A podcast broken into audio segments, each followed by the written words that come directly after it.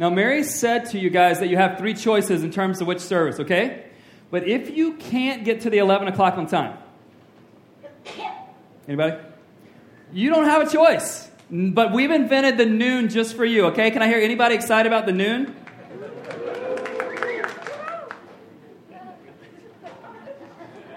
Listen, we've got that just for you. Hey, here's what I'm going to do today from the very beginning. I want to just launch strong, and then and then we'll work our way from there. From the very beginning this morning, I want to give you what I believe could be the three best realities for your entire life. Here they are. Number one would be for God to enter your story. Number two would be for him to invite you into his story. And number three would be for you to spend the rest of your days on earth saying yes to your part in his story. Simple but profound. I believe these could be the most significant things for your life, for this church, and ultimately for the entire world. When you look at the people who have been most fulfilled and who've made the most impact, it's people who saw God enter their story. They were invited into his story. And thirdly, they said yes to playing their part, however big or small, however however uh, public or private the part was. And that. So if you want to think about how am I doing in life, lots of gauges we could use this morning. But I just want to ask those three for you. Has God entered your story? Have you heard his invitation to enter his amazing eternal story? And have you are you are you in a pattern of saying yes to whatever your part is in his great eternal story? Some of us are like, Ben, I'm just not convinced that God would want to enter a story like mine. It's a messy story. I don't know a ton of things about God, or maybe I know just enough about God to know that he's not the kind of God who would want to enter the story of a person like me. And if he did want to enter the story, I don't know that it would be a favorable outcome for me. And if he did want to enter the story, I'm pretty sure that he's not going to be anytime soon inviting me to play a significant part in what he's up to in history. And here's the reason why we think those kinds of thoughts. We believe when it comes to our lives and especially our future, we believe that we are the X factor. We believe that it's our past, our mistakes, our shortcomings, our sin, our limitations, our lack of capacity, our weaknesses, our struggles, our habits, our addictions. And so when we think about our own futures, oftentimes we think that the future of our lives will be much like the past. And in some ways that's true, right? Right? You should hire people for the future of your company based on how they've performed so far. Can we agree that that's a good thing? Uh, you should, this is how we think about restaurants, right? You make plans to go to restaurants that you've been to in the future because you had an experience that was amazing. By the way, Friday night, I was at the Slanted Door. I will be back. It's one of those things like, I've been here before. How did I let you out of my life? You know what I mean? It's one of those kinds of experiences. It was just amazing. Um, but there are other restaurants you go to, and because of that experience, you will what? Never go back. No matter what the review says, no matter what your friend says, no matter who invites you, no matter who pays for it, you're not going back. When it comes to picking a marriage partner, we have this principle in place, and it's a good one, right? Based on how someone treats you while you're dating, you can assume, hopefully, that they would treat you like that when you are married to them, but we often know those assumptions are wrong, and we can't do anything about them. So when it comes to our own future, when it comes to what we think is possible for the rest of our lives, oftentimes we have a limited um, belief in the possibilities that could potentially exist because we believe that we're the greatest X factor in our lives. But if God indeed is the X factor, the greatest X factor for your life, then all bets about your future and your future and your future are off the table. Let me ask you this question. What if God can influence your story even more than you can? What if God has the ability to influence your story even more than you? And you're like, but Ben, it's my life. What if you don't have to relegate yourself to living a self-made life? What if you actually don't have to lie in the bed that you make? What if your past doesn't get to dictate your future? What if the latest chapters in your life or the middle chapters in your life don't have to mirror the early chapters in your life? Again, if you're the X factor, my guess is your future looks a lot like your life so far. The trajectory of your life, you're, you're, we're all on some trajectory. My guess is that your future, if you're the main idea of your life, if you're the great influencer of your future, my guess is you can bank that your you can take it to the bank that your future will look much like your past. But if God is an influencing factor, and if he has greater power than your past does, than your life, than your shortcomings, your mistakes, even your sin, then maybe all bets are off in terms of what could be true and possible for your future. We're continuing this Enter the Story series today. And so if you have a Bible, we're still in Acts, Acts chapter eight this morning. If you need a Bible, raise your hand. We'll get one to you. For the rest of us, Acts chapter eight, we'll just be in the first part of the chapter. Just lift a hand if you need a Bible this morning, and we will get one to you. And this is a gift from us to you. You can keep this. Acts chapter eight, verses one through three. We'll get there in just a moment. We've been in the book of Acts, and really more of the same's been happening. If you've been around or you've stayed tuned in with the podcast, the church is continuing to grow and expand and spread. The religious leaders are still furious that the movement of Jesus hasn't been shut down for good. Not only that, they're furious that they see the movement of Christ beginning to pick up some steam. So they're already angry. Well, they take their opposition up a notch, and what they do is they stone to death, they murder a guy named Stephen, who was an early church leader.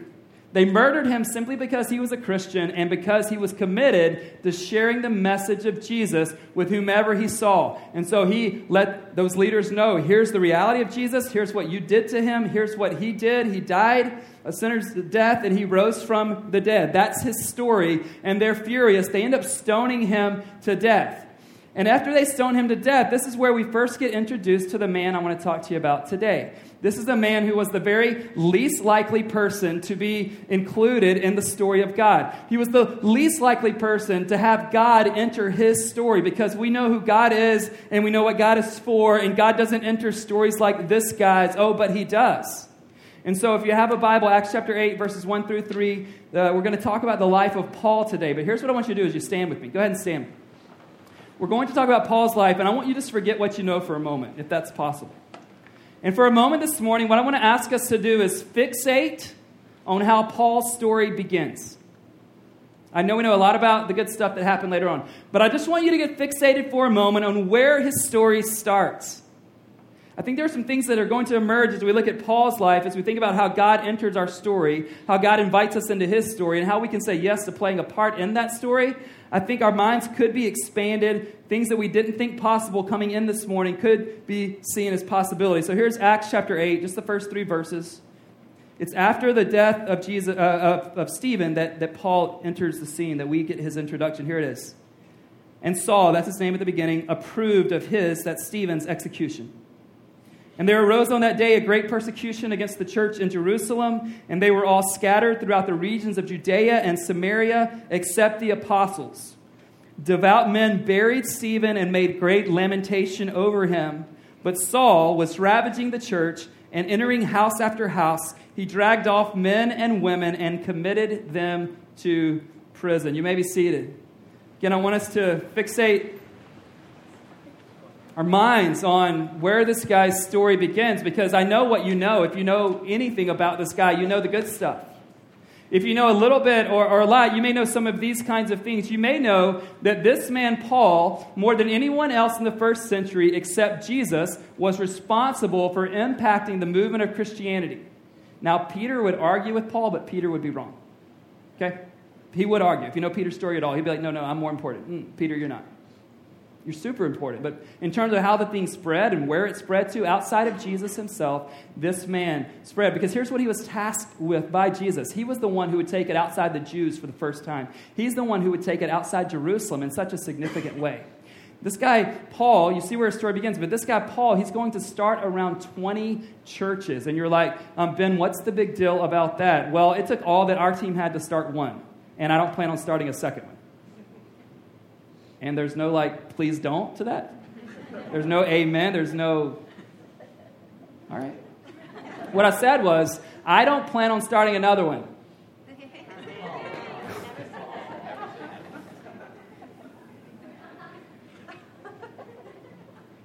I'm going to start millions of them, actually. Starting tomorrow. I don't know how many days' notice I have to give, but... So he starts twenty-something churches, and then when you look in the table of contents in the Bible, when you look at the New Testament, what you will see are twenty-seven different letters or books, as we call them, in the New Testament. twenty-seven. This guy is responsible for thirteen of them. Significant? So he has this amazing story. And if you know anything about his story, what we typically know is where it kind of ended. That he was the one that started churches. He was the one that would go to prison. He was the one that advanced the mission. He's the one that took it into Asia. He had three different missionary journeys. He was beaten for his faith. He was arrested for his faith. He ended up shipwrecked a number of times. That's his amazing story. But that amazing story starts right there with this introduction. And he uh, approved of someone else's murder. And he didn't approve of a religious fanatic's murder. He simply approved of a man who was murdered because he loved Jesus and was spreading the message of Jesus. And that's where Paul's story starts. Approving of an innocent man's murder. You feeling pretty good about your story? No. That's where it begins for him. Which brings us this principle right off the bat, because we know where it started now. We know kind of where it ends up in the end. Here's the principle. Your story doesn't have to end where it began. Your story doesn't have to end where it began. The things that happened to you, the things that you chose for your life, the things that other people chose to do to you or not do to you or do for you, what you do have, what you don't have, what your mistakes are, your story doesn't have to end where it began. And Paul's living proof of that. Look at verse three. He's ravaging or destroying the church. He's ravaging or destroying the church. One commentator said that Paul was the church's worst enemy. The worst. He's dragging men and women out of their homes, off to prison, and the text doesn't say this, but what do we know about who's left in those homes? Now, if you have anything in your heart at all for kids, okay? If you don't, we're not going to ask you to work the kids' ministry. You need to check another box. But I want you to picture that. Because moms and dads have come into a relationship with Jesus, because they're meeting as part of the new church in the first century, their little boys and little girls are in homes alone. Perhaps it's worse than that. Certainly, there's no way God's going to enter the story of a person who would do that to men and women and boys and girls. Certainly, God's not going to show up and invite a guy like this to have any part in his story, right? Unless he just invites him in long enough to destroy him. There's no other explanation. Why in the world could this guy have a shot at the story of God? You see in verse one, it says, it, it, on this day, the day that Stephen was murdered, the day that Paul is clapping for the murder of Stephen, it says on this day, intense persecution started in Jerusalem. Do you see it? And because of that, they had to scatter. You're like, Ben, why did they have to scatter? Because they would have been the next Stephen. So they scatter, and remember, Jerusalem's in the region of Judea, and then Samaria is the region next. And so it says they scattered from Jerusalem into other parts of the region of Judea and into the region of Samaria. That's where they scatter. If you look at this just at face value, what you begin to think is this: this is the worst thing ever. But if you remember the plan Jesus gave, anybody remember what we said the main verse is in all of the book of Acts? Anybody? Help a brother out. Yeah. Acts one eight, but you will receive power when the Holy Spirit comes upon you, and you will be my witnesses in Jerusalem, in all Judea, in Samaria, and to the end of the earth. Guess what's happening? What does Paul learn, and what do we learn in this moment when it comes to the movement of Jesus? Even if you try to full-on oppose it, you might be the one who helps it spread. When you see the big picture, when you think about the promise of God. But here's what Paul learned throughout his life. You can oppose the movement of Jesus, or you can flow with the current of the movement of Jesus, but whatever you decide to do, it's moving on. And it can move on with or without you, because when Paul's against it, he actually expands it. When Paul's for it, he actually expands it. You're going to flow with it, or you want to flow up against the movement of Jesus in the world? In case you want to know some of the track records of the people that did one or the other, you can check it out all throughout the scriptures and all throughout history. And so Paul begins to persecute along with all of his... Remember, he's the worst enemy of the church. Now, for the rest of our time this morning, I want you to turn to Acts twenty-six. It'll be on the screen, but if you have a Bible, an app, or one of the ones we just passed out, I want you to turn there, because I, I want you to see this moment. What's happening in Acts twenty-six is Paul is now a strong Christian, the leader of the church, really, at this time. all these missionary journeys, but now he's being brought before the officials because now what he used to do to people, they're trying to do to him. And what he does in Acts twenty-six is he recalls to King Agrippa, he recalls what was happening in his life at this time. So look at verses nine through eleven to get wind of what Paul was experiencing in this persecution moment where he was the anti-Jesus guy. Here's what he says, and, and I want you to note the irony. He says, I myself was convinced that I ought to do many things in opposing the name of Jesus of Nazareth. And I did so in Jerusalem. I not only locked up many of the saints in prison after receiving authority from the chief priests, but when they were put to death, I cast my vote against them. And I punished them often in all the synagogues and tried to make them blaspheme. And in raging fury against them, I persecuted them even to foreign cities. Friends, this season of Paul's life, like a season that we've all had, maybe not in this exact way, but this season of his life could have defined the rest of his entire life. Would you agree? Like, this is who he was. He's recalling, this is who he was. Now, I want you to see the amazing irony. Just literally walking through the text, I want you to see the irony. He says, I was convinced that I ought to do many things opposing the name of Jesus. What's amazing is after his transformative moment with Jesus, he's going to do everything, many things, to promote the name of Jesus. Familiar with that part of the story? Keep going. He says, and I did so in Jerusalem. I not only locked up many of the saints in prison. Who else is going to spend time in prison because of their faith in Jesus? Paul. Paul's the answer, okay? I've told you before, usually when you're in church, Jesus is the answer, but today, Paul. Okay? He says that he cast his vote against Christians for their death. There would be people one day who are going to cast their vote against Paul's life. Keep going. He says, I punished them often in all the synagogues. Where would Paul often show up when he was in a new city to start a church? In the synagogue. The end. In raging fury, I persecuted them even to foreign cities. Who was going to be the greatest missionary of the first century? I told you the answer. Isn't that crazy? Because Paul wasn't the greatest X factor in his life. Paul's past didn't have more power than Jesus' resurrection power. Where Paul had been didn't have to dictate where he got to go. And some of you in the stream, you're like, but Ben, you don't know my story. You don't know how many times I've been married. You don't know my issues at work. You don't know my lack of integrity. You don't know sort of where my history is. But you need to understand something. There's no way God enters my kind of story. And I just want to tell you, have you done those things? Don't tell me if you have, because I have to alert the authorities. Have you been approving of people's murder, innocent people's murder? Have you been there? Have you dragged off men and women and left kids, orphans at homes because you had a problem with their religion? Have you, have you been there? I don't think so. So don't tell me that he can't enter your story. This could have defined Paul's entire life. Let me ask you this. What is the thing from your past or present that has the potential to define your future? What is the thing from your past or its current reality today that has the potential to define your future? And we all have something in there. What, because of a character flaw right now, could you never, ever become different than? What, because of what you've done, what you've thought, what you didn't do that you should have done, has literally um, just kind of marked your entire life. And you can't imagine ever living without that mark or the uh, results of that mark in your future. What has the potential? If this morning I said, hey, here's what we're going to do. We're going to put everyone's name in a bucket except for mine. And we're going to draw one name out of this eleven o'clock congregation. And we're going to watch a ten-minute movie clip of your most regrettable moments in life. My name's not in the bucket. We're just going to pull one random out. I don't think any of us are taking, even though the chances would be small that we would get chosen, if I said, hey, do you guys want to do that? Chances like one in two hundred. Anybody?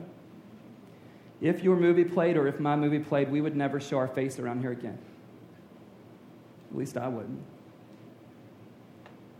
But we feel pretty safe now that that's no, not going to happen. We feel pretty safe because we know probably no one in here knows our ten-minute movie reel of our most regrettable moments. We know that no one in here, probably not even our friends or the small group that we're a part of in this room, they don't know that ten-minute clip. And perhaps no one knows, not our best friend or our spouses, not our pastor, not the church staff. They don't know that ten-minute clip, so I'm feeling pretty safe. But you know that God knows. And because you know that God knows, you can't conceive why he would want to enter your story. And because you know that God knows, it's, it, it sounds amazing, but it's a tough sell to ourselves that God would enter a story like ours. Right?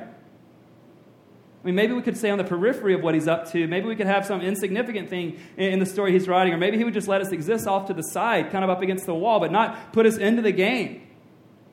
Because we know what our story is. But let me ask you this question. What if you aren't the main character in your story? What if God isn't just sitting down, observing, going, I wonder if she's going to make it? What if God isn't like a director of a play having you come audition and he'll tell you if you're good enough? What if he actually writes himself into your story?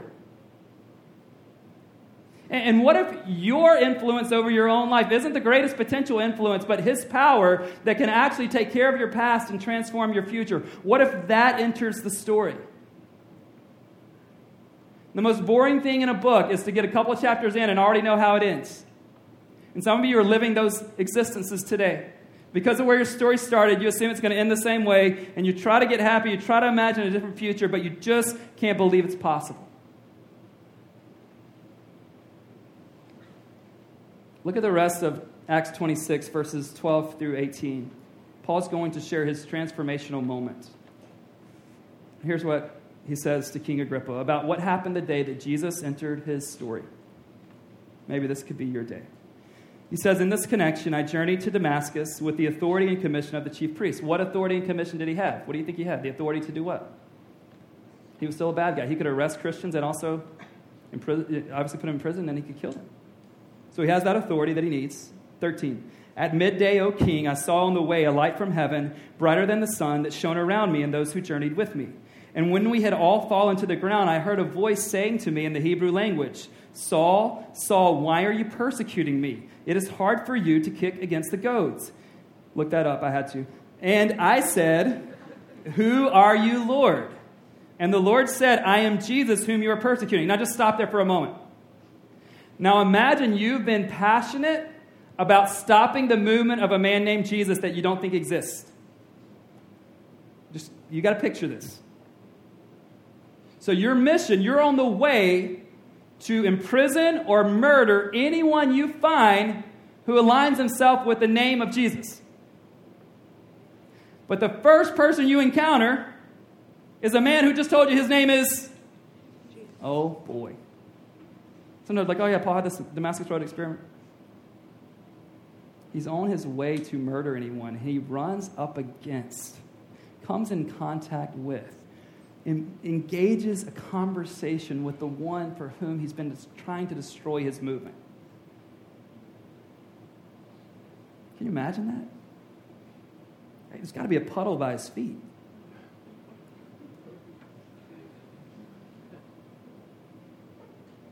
He knows what he's done.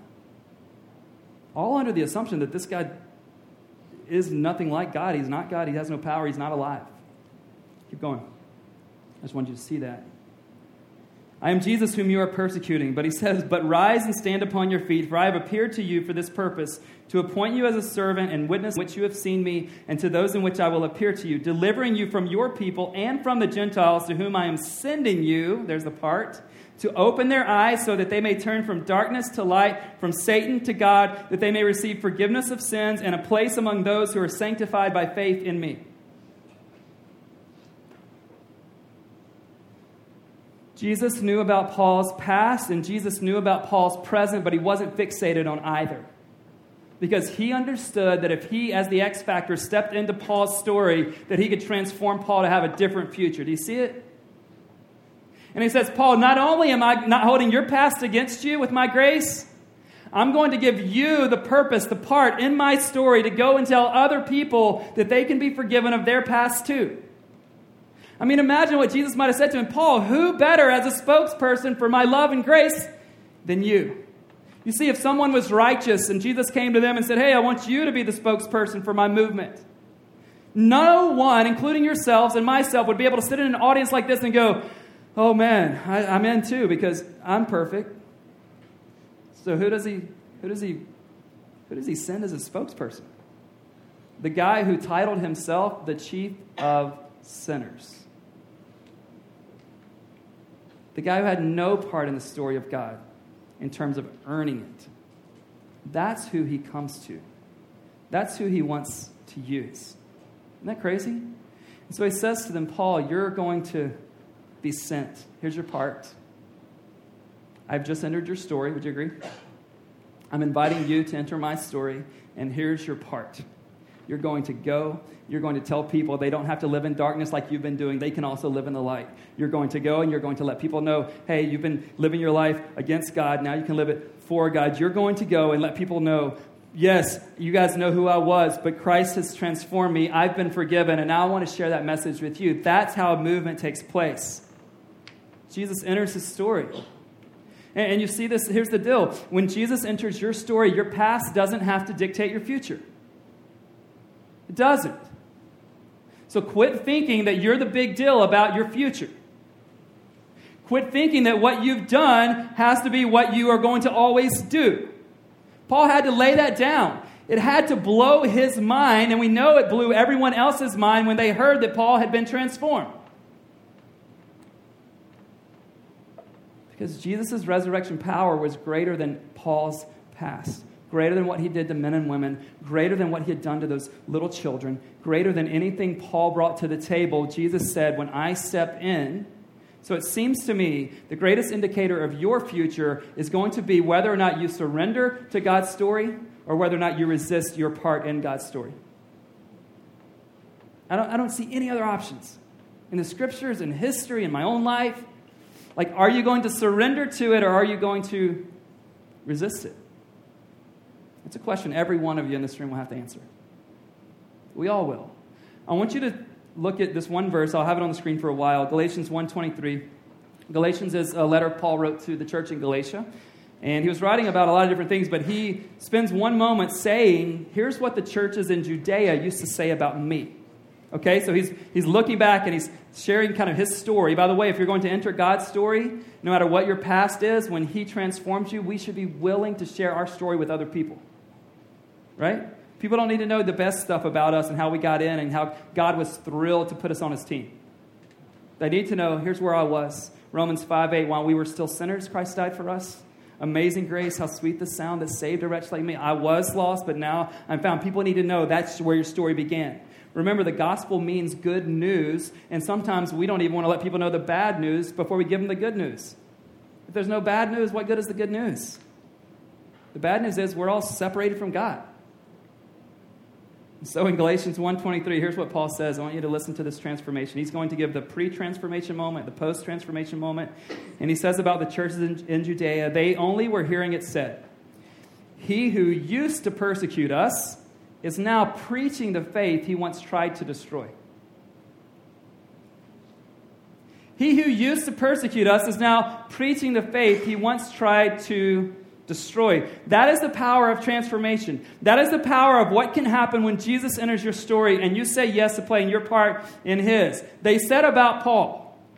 Now, now he who used to persecute us is now preaching the faith, what? I love the, I love the wording there. That he once tried to destroy. The church's greatest opponent becomes the church's greatest proponent. You're like, Ben, help this make sense for me. Okay, let's say that we're not in the internet age, but we get word that there's a crazy guy named Paul that when he shows up around Christians, Christians get dragged off into prison, boys and girls get left at home or wherever they're gathered. All right? And let's imagine he comes in the room.